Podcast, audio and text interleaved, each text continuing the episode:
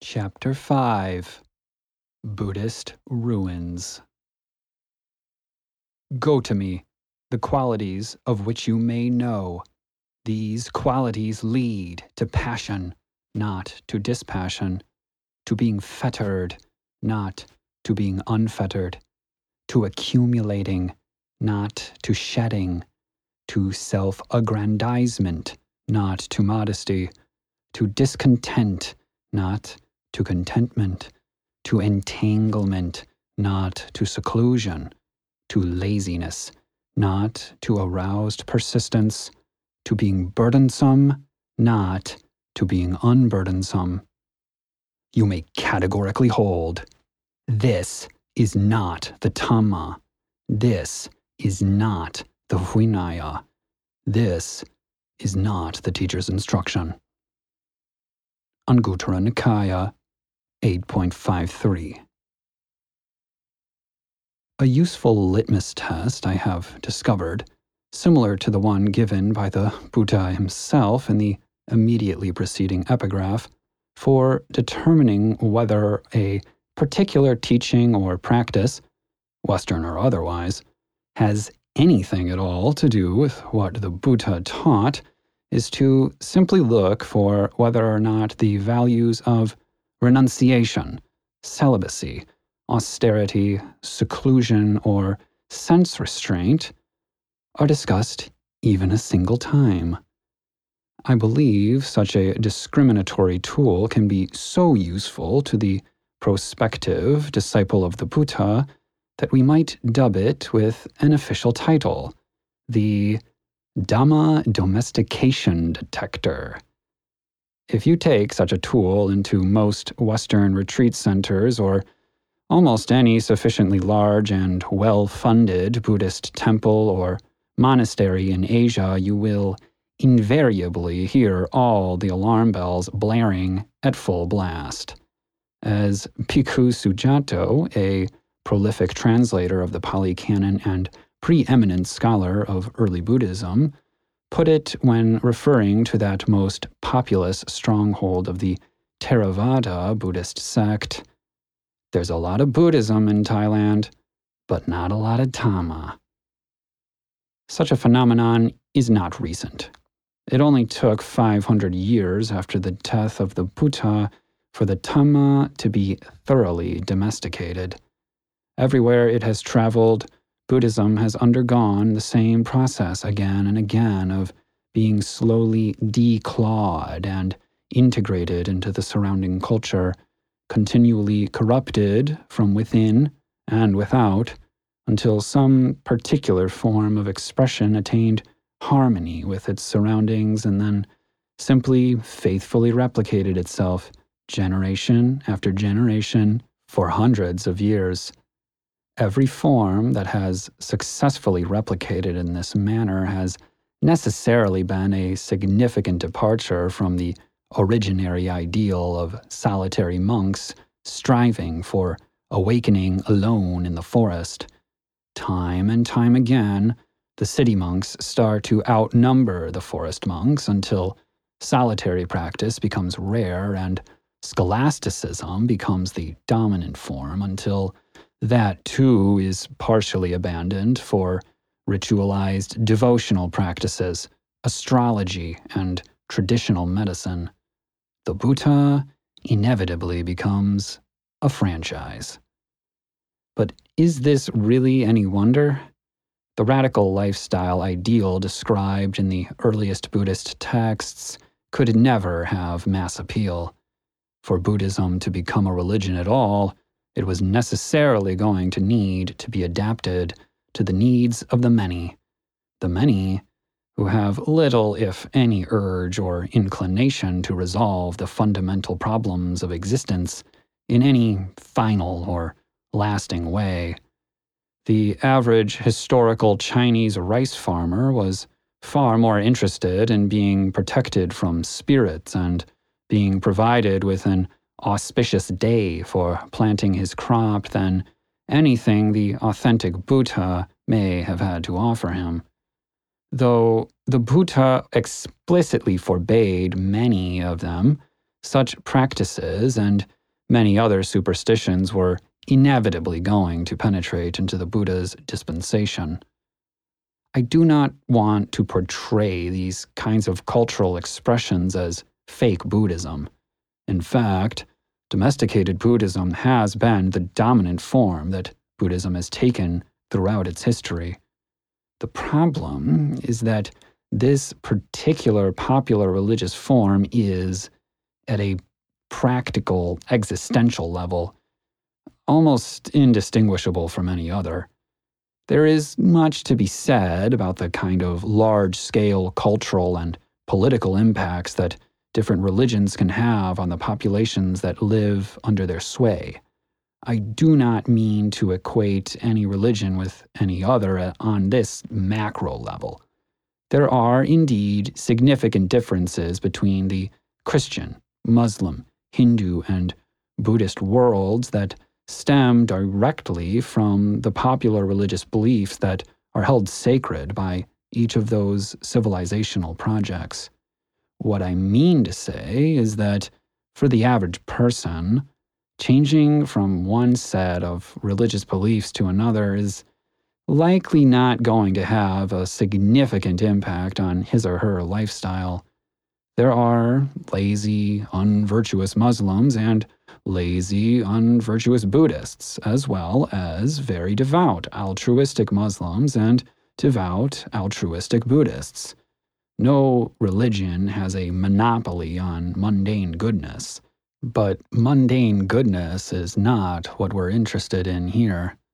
No popular religious form is going to encourage and facilitate the kind of burning existential angst and anxiety and subsequent radical internal transformation that is necessary to address and resolve nihilism and dukkha in the here and now.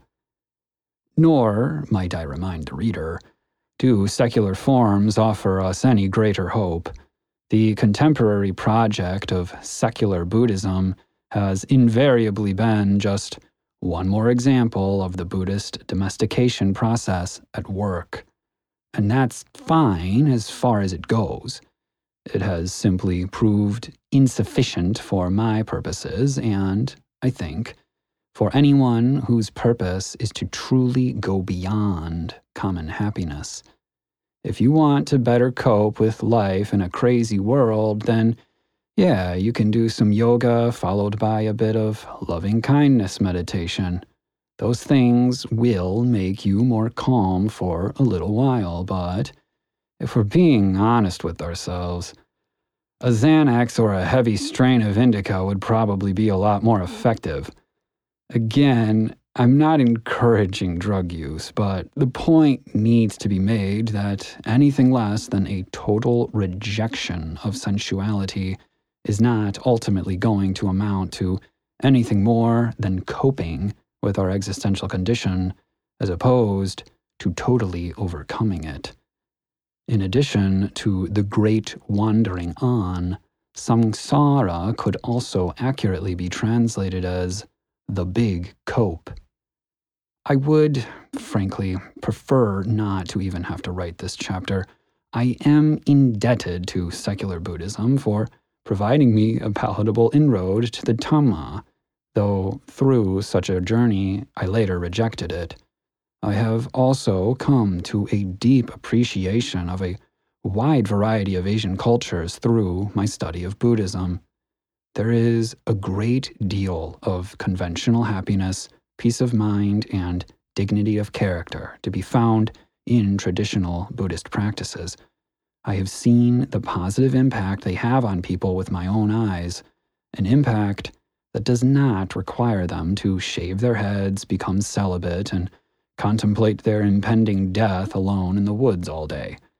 I do not want to engage in the polemics of calling all of my own religions, cherished traditions, a bunch of uneducated, decadent, fundamentalist coping mechanisms that are distortions of the Buddha's teaching distortions that could have been easily recognized as such if anyone had even bothered to actually read their own scriptures with a critical eye, rather than waiting for Westerners like Bhikkhu Sujato and Bhikkhu Analayo to come and dedicate their lives to doing the kind of rigorous scholarship and analysis that should have been done a hundred years ago. But I digress. I would like to not have to write this chapter but because I have only very recently had to go through the laborious process of penetrating into the Buddhist ruins myself, a process of education and research that is perpetually ongoing, I sympathize with the position that I leave any of those whom all my previous words have successfully converted into being Buddha curious.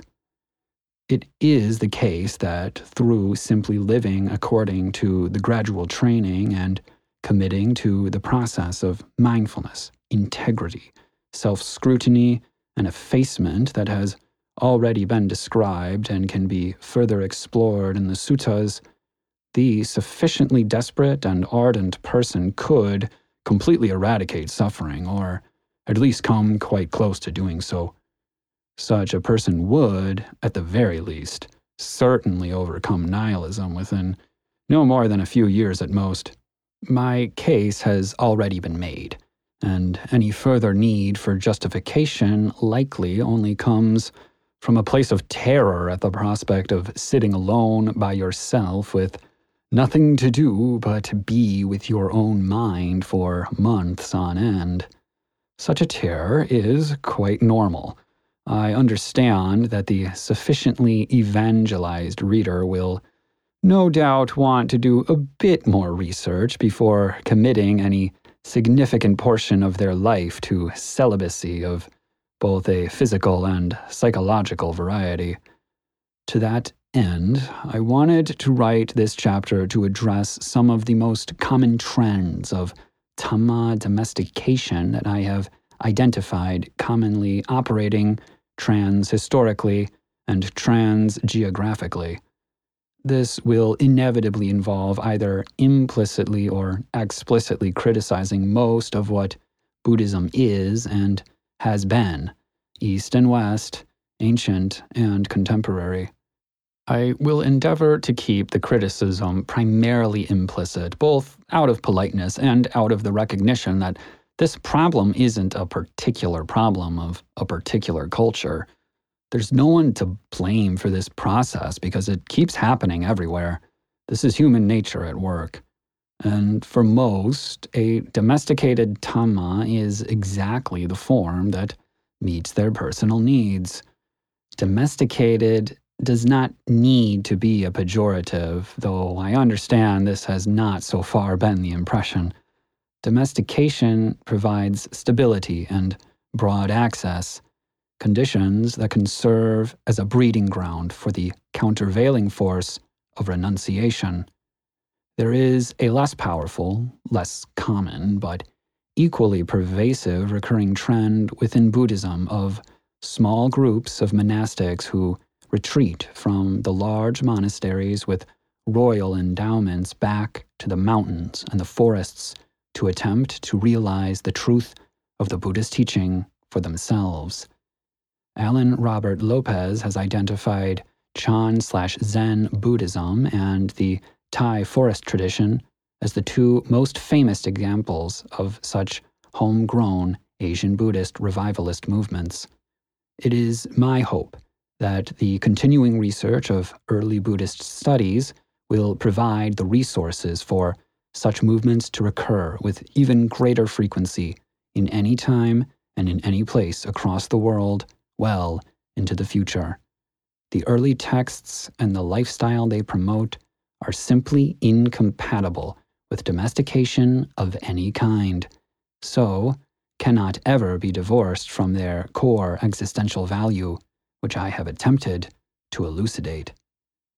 It is precisely the degradation of existential immediacy and the urgency of samvega that constitutes domestication as a serious problem. If there is any force that has been more historically effective at theologically neutralizing the urge towards taking radical measures to resolve the problem of being, it is the perennial gravitational pull exerted on the Dhamma by Brahmanism. Vedic Brahmanism can very clearly be seen throughout the Pali Canon as the dominant Indian cultural milieu that the Buddha's teaching was necessarily in response to. The practices and beliefs of the Brahmins were frequently held up to criticism in the Pali scriptures, but it is not any specific ritualism described in the Vedas that concern us here. What concerns us is rather the metaphysical entity called Brahman that more fully developed in the early Upanishads and continues to serve as the foundational metaphysical construct within Hinduism to this day. Brahmanical monism has, unfortunately, been an idea that has consistently and usually successfully penetrated into the framing and interpretation of Buddhist ideas and practices. Whether it is interpreted in a monistic or pantheistic way, holding oneself to be an emanation of the divine ground of reality is one of the oldest, most subtle, and deeply pernicious of spiritual conceits, a conceit that most famously slithered its way back into Buddhism through the Mahayana Buddha nature doctrine previously mentioned in Chapter 3. Perennial philosophy is another instantiation of this idea in which Aldous Huxley attempted to reconcile all the monistic tendencies found in the reported experiences of mystics around the world into a singular perennial truth, describing that truth as the metaphysic that recognizes a divine reality substantial to the world of things and lives and minds, the psychology that finds in the soul something similar to, or even identical to, divine reality, the ethic that places man's final end in the knowledge of the immanent and transcendent ground of all being. The thing is immemorial and universal. Rudiments of the perennial philosophy may be found among the traditional lore of primitive peoples in every region of the world, and in its fully developed forms, it has a place in every one of the higher religions. Though it may often be shrouded in the appearance of unity, humility, and universal compassion, the idea of all existence being ontologically unified under and equivalent to some kind of singular divine ground is problematic on a variety of fronts. The first is that insofar as such a claim is not utterly trivial, it is actually quite nihilistic. Scientific materialism could easily be held up as a prime example of a perennial philosophy. But somehow, people don't seem to feel so comforted considering themselves equivalent to a soup of subatomic particles as they do in thinking themselves as an emanation of the Godhead. The only difference here between nihilistic physicalism and Brahmanical monism is a romantic twinkling of the eye, a simple difference in emotional interpretation of the phrase, we're all stardust. The ethical nihilism contained in such a view is epitomized in Krishna's instruction in the Bhagavad Gita to the reluctant Arjuna urging Arjuna to go to war and fight, though many will die, for it is the duty of a warrior to fight and kill as their manifestation of the eternal and fundamental pattern. The nonsense of monism and perennialist romanticism lies in the fact that even if Arjuna chose not to fight, that decision would also still ultimately be an emanation of Brahman, the mystical vision I have regarding my place in the universe one day may be completely different from another such vision I have next week, which forces me to totally reformulate my sense of telos within the universal whole with which I identify. And that process of ethical churning can and will go on indefinitely, potentially obtaining no consistency whatsoever. Just throwing your hands up in the air and saying, all my cultural conditioning tells me that I am a certain thing, and so I have a duty to act in certain ways, and I currently emotionally feel like that sense of duty is also valid at a cosmological level, is not actually saying anything ethically meaningful at all. Holding that all the seers and sages of world history have been communing with the same world soul touching different parts of the same elephant such that they all have their own particular limited access to the same fundamental truth is functionally equivalent to nihilism.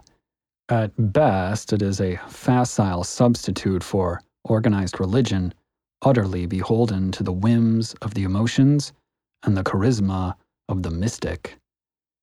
It is my suspicion a suspicion that I imagine 20th century political activist and member of the untouchable caste, B.R. Ambedkar, would fervently agree with that following one's dharmic life purpose as an emanation of Brahman most often simply serves as a metaphysical tool to justify resigning oneself to enact the social role that one is born into with as little critical reflection or existential discomfort as possible, to domesticate oneself.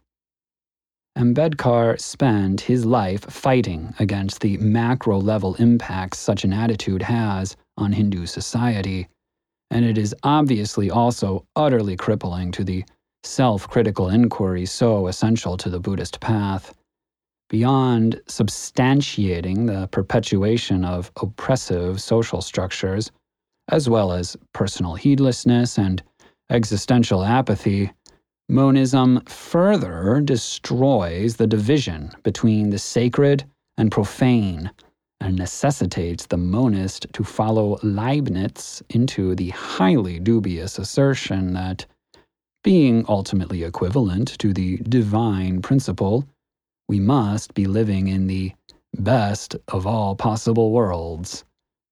I suppose by now it goes without saying that indefinitely going along with Brahman's meaningless, macabre charade and tying oneself to a world where suffering abounds is, perhaps, in our opinion, not the wisest of decisions. In his definitive work on the most recently monistically tainted development of Buddhism, he calls Buddhist Romanticism. Thanissaro Bhikkhu writes By fostering an immanent rather than transcendent solution to suffering, Buddhist Romanticism encourages people to stay within the web of interdependencies that are causing them to suffer to accept the vagaries of an interdependent, interconnected world and to define their desire for well being totally within those vagaries. We have already explored how the sense of self and suffering are joined at the hip, and this exposes another fault of monistic religious doctrines. If they are not nihilistic, trivial, or mechanisms in service of bad faith, metaphysical monisms encourage a subtle level of conceit. They are theories of self and inevitably form at least a subtle source of craving and suffering. Even when held within the heart of an otherwise deeply humble and ascetic individual, thoughts effectively equivalent to, I am God, can only spell trouble. It is only a matter of severity whether that trouble remains entirely within the mind of the sage or spills out into the actions that others might take on their guru's behalf. This leads us to the most common corollary and practical expression of Brahmanism's world friendly trajectory and influence, which is what I will here refer to as the altruism trap. I will admit that I have always had a relatively heartless disposition. One does not become a nihilist through an overabundance of empathy. But I do not want to be mistaken here.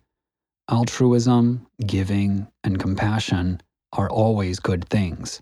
They're good things to do and to be, even for otherwise selfish people, as discussed in Chapter 3 the open hearted kindness, generosity, and forgiving nature promoted and cultivated within cultures of Dana is perhaps the greatest strength of Hinduism, Sikhism, and conventional Buddhism. For those intent on simply living a basically good life, Dana combined with a baseline level of Sila is, without a doubt, the supreme vehicle for realizing such an aspiration. But, in the pursuit of an even higher good, in pursuit of the resolution of nihilism, existential anxiety, and suffering itself, altruism must be approached from a correspondingly higher perspective. Just as the concrete material damage we do to others through our unskillful actions is paltry in comparison to the long term ramifications such actions have on our future states of mind and behavior, the mundane good that we may do for others out of charity and goodwill has a highly limited and often uncertain scope. We cannot ultimately know how our generosity will impact the world, how significant or long lasting the benefits will be, or indeed, if our good intentions will be beneficial at all. Even if we experience that ultimate misfortune of bringing the world a little closer to hell through our good intentions, the positive impact those good intentions had on our own mind was precisely that which was never in doubt. Within all the uncertainty and limitations on our attempts to benefit the external world, it is important to recognize that the impact our actions have on our own mind and our own suffering is always that one aspect that is both completely within our control and utterly predictable. Not recognizing this is essentially what constitutes the altruism trap through perpetually trying to help and save a world that, in its very structure and nature, does not want to be helped or saved, we can end up wasting a lot of time cleaning up a house that is just going to get dirty again, while simultaneously soiling ourselves. Though the foolish are factually in the most need of help, they are also the population of people least capable of benefiting from whatever aid they may receive.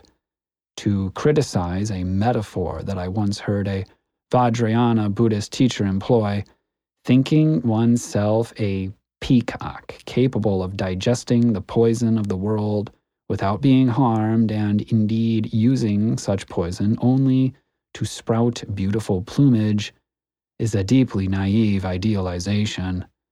This ignores the immediate dynamics of our social environment and our complicity in sullying ourselves in it. Our environments inevitably do have a direct and immediate impact on our behavior, thoughts, and attitudes. Wisdom is not to be found in the company of fools, and the reality of helping other people is often far more akin to feeding a wild, snapping animal than anything else, because that's precisely the bestial state of nature that constitutes tanha. The kinds of things people do with lottery money and the common disastrous fates such winners usually eventually end up bringing upon themselves is all the evidence you might need that most people are hopeless cases regardless of their particular material conditions. and heaven help you trying to teach such people about contentment. In defining one of the pillars of the Noble Eightfold Path, right action, the Buddha focused entirely on not doing certain things rather than prescribing certain actions. And what, monks, is right action? Abstaining from taking life, abstaining from stealing, abstaining from sexual intercourse. This, monks, is called right action. In abstaining from actions that harm ourselves and others, we are actually still acting in an altruistic way, giving others the gift of protection from the harm that we might otherwise do them now and on into the future, while giving ourselves the highest gift possible the gift of virtue, composure, and contentment. In terms of effective altruism, ascetic restraint and the ensuing eradication of the very roots of suffering does far more long term good than perpetually putting band aids on the downstream results of those root causes. I believe that this is probably the gist of what ah Ajahn Chah meant when he said, abandoning the unwholesome it's more important than doing good. Doing conventional good can only ever have conventionally good results, and, in the end, the suffering of others is a philosophically murky realm of conjecture that inevitably has far more to do with our own feelings about that projected suffering than anything else. The only absolutely certain suffering in the world is that which is felt right here. And luckily, that most indubitable suffering is also that which we have the most direct and impactful control over. So, by all means, be altruistic, but remain vigilant that you are not using your notions of external responsibility to avoid doing that uncomfortable work awaiting you within your own mind. Metaphysical doctrines of equivalence between the self and world, which must manifest phenomenologically in the dukkha of the self world, and an emphasis on doing every good imaginable in the world besides that most difficult task of finally uprooting the world, have been some of the oldest and deepest expressions of domesticated Dhamma throughout time and space. The only forms even more common are the myriad ways that the triple gem, the Buddha, the Dhamma, and the Sangha, has been made into a fetish, an idol to be worshipped as a form of ritual purification and magical protection but at that point, we're just talking about a universal aspect of human religious behavior writ large. Whether or not the triple gem is involved is only incidental. All these ideas, habits, and attitudes have been developed and maintained for millennia and will no doubt continue to hold sway in the minds of adherents and enthusiasts of Eastern spirituality around the world into the indefinite future. And I will continue to be at pains to emphasize that that is all very well and good if that's what you're after. But don't mistake it for practicing the Dhamma. What are not so well and good are some of the newer additions to the Buddhist ruins that solely serve to distort and confuse without offering anything of remedial value in return. Materialist justifications and interpretations of the Dhamma are perhaps the most obvious offenders here in the world of Buddhist modernism. So let me be very, very clear. The Dhamma has absolutely nothing to do with neuroscience the ontological assumptions and ultimate goals of neuroscience and positive psychology are completely at odds with the world renouncing conception of happiness put forward by the Buddha. Wisdom is not something that can ever be quantified or understood through a microscope. Attempting to pin down eudaimonia through brain scans or psychometric indices will never resolve the very suffering and craving that motivates that scientific enterprise to begin with. Looking for some kind of therapeutic intervention or literal happy pill to solve dukkha is the epitome of bad faith. Your problems are not out there in your brain. But people don't want to hear that. They'll run around to the ends of the earth searching for the perfect study to put before a peer review panel so they can sleep soundly in the security that a bunch of other oozing mammals rubber stamped their idea of happiness before they'll allow themselves to actually witness their own mind and the terrifying, lonely vulnerability of their existential situation. Physicalist medical hermeneutics can also have a devastating impact on Buddhist training when combined with the myriad meditative concentration exercises, positive emotion cultivations, and insight techniques on offer in today's burgeoning meditation marketplace. We have already once mentioned Merleau-Ponty's criticism of the notion of sensation as a pure, inscrutable, dot like impression Merleau-Ponty really comes out of the gate swinging at this idea from the very first sentence of his Phenomenology of Perception, writing that we utterly misapprehend perception when we treat it as an incommunicable impression, because such impressions always come bundled with a richness of gestalt, context, and communicable meaning.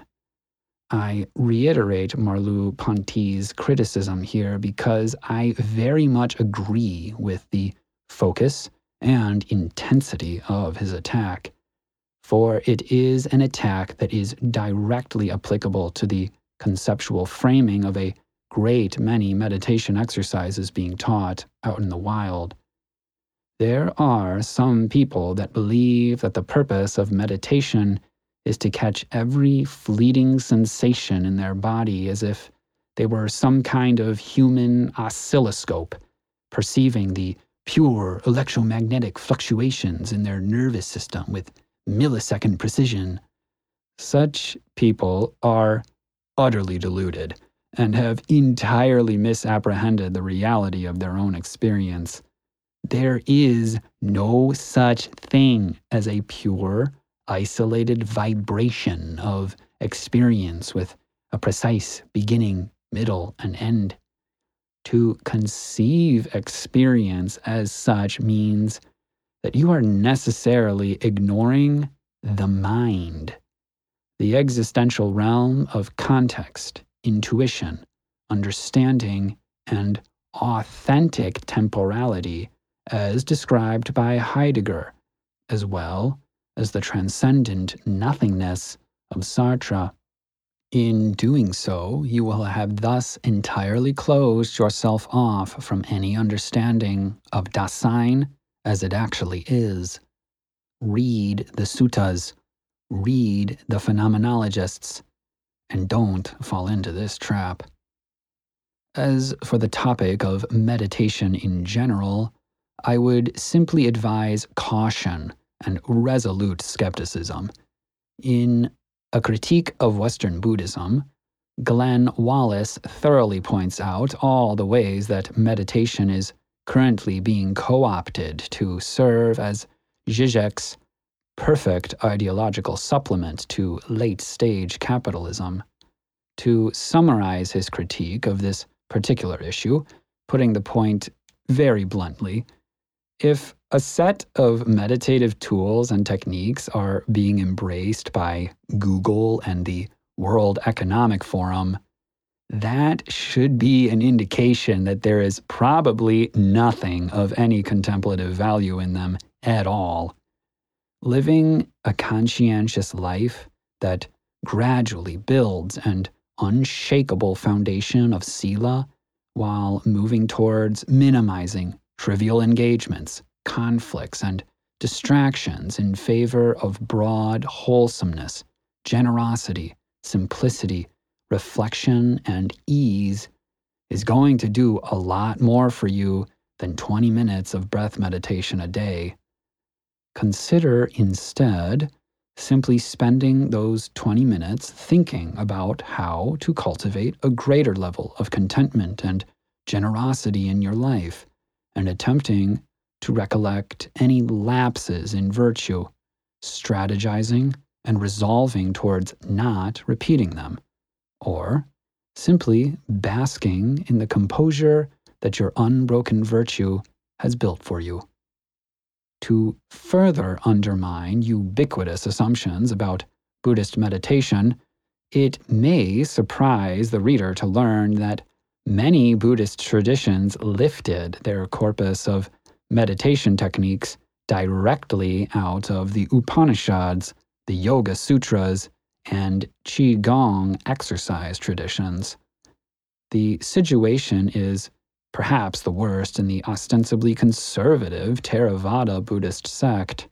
As Grzegorz Polak points out in Re examining Jhana, the Theravada meditation tradition had all but completely died out prior to the 19th century and was only revived through referencing dubious, millennia old meditation manuals like the Visuddhimagga and combining the techniques found within with still extant yogic concentration exercises.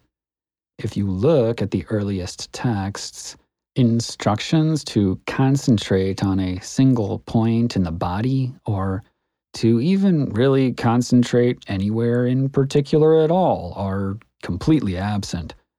Rather than taking the form of intensive yogic concentration resulting in deep states of almost total sensory deprivation beyond the singular object of focus, early Buddhist meditation usually seems to be described in a form much closer to the more European conception of meditation that the word originally connoted contemplation and reflection, but with a layer of classic Buddhist mindfulness at the bottom.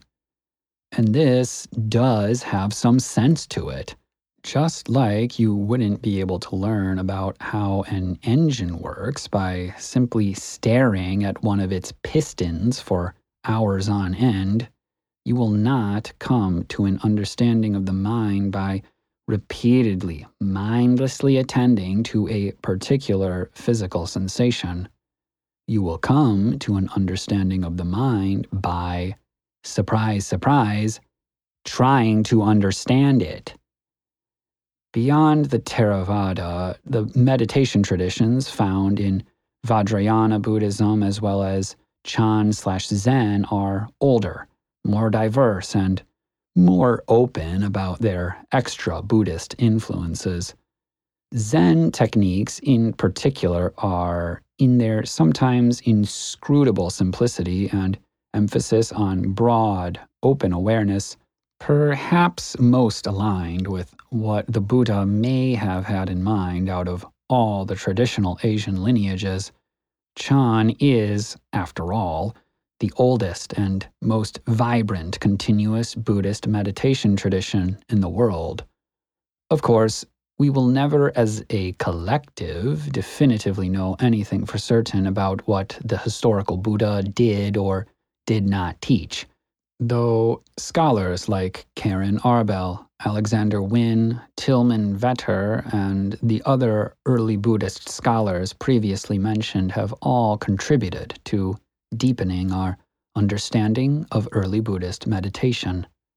Given the atmosphere of ongoing research and debate that permeates this topic, it would be foolish to express an early Buddhist fundamentalist viewpoint here. For there truly is no such absolutely coherent or unassailable perspective. Through exposing the history of Buddhist meditation, I only wish to promote an attitude of free inquiry, open mindedness, and healthy skepticism regarding the topic of meditation. If you disagree with my dismissal of yogic praxis and would really like to explore some fixed attention, single pointed concentration exercises, that is your prerogative. I can only reiterate that the dimension of the mind is not going to be found in the shimmering flux of your breath. It will be found in the always simultaneously present phenomenological context and constitutive ontological basis for the very capacity to be conscious of the body in the first place. Regardless, Thanissaro Bhikkhu has called the Dhamma holographic, in that each individual element of the teaching contains within it a compressed view of the whole. I am confident that anyone who successfully works her way through the first six or seven steps of the gradual training would be able, with enough self transparency, self questioning, intensive research, and rigorous experimentation, to finish the jigsaw puzzle on her own without needing the Buddha himself to hold her hand. So, meditation has been co opted by capitalism to suit its own needs, and Buddhist meditation is itself of complex origins. But these are really only background issues.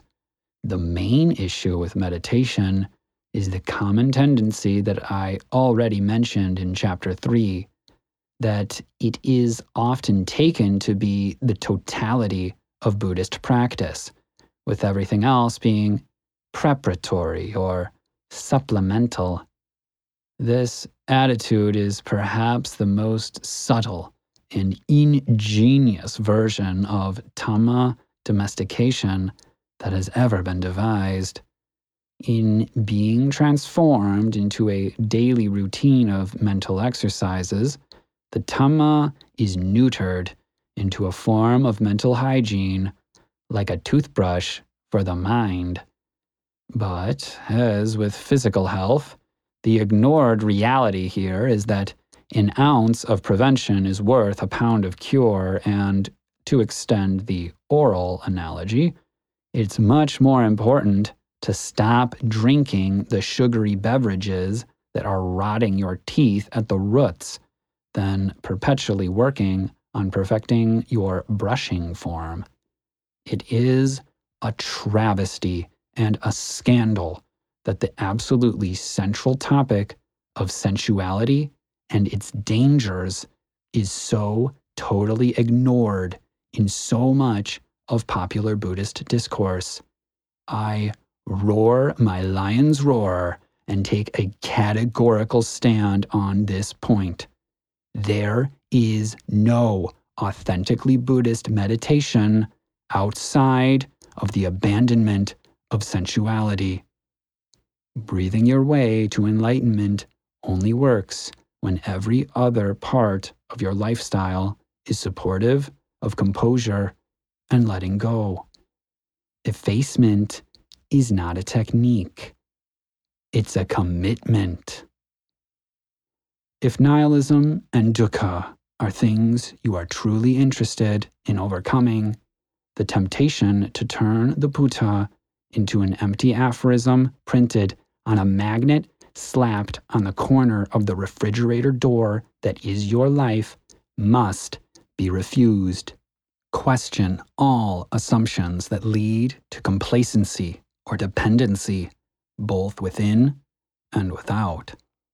It is imperative that you allow the wilderness of existential angst and personal responsibility to penetrate the pasture of your life to whatever extent your chosen lifestyle will support. Do not let yourself be fully domesticated by samsara. For a bovine existence only ends in the slaughterhouse.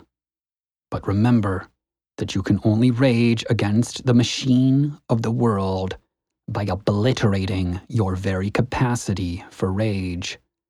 In so doing, you will, through effort, inevitably come to a confirmed confidence in the Dhamma, knowing for yourself that this is what should be done by one who is skilled in goodness and who knows the path of peace.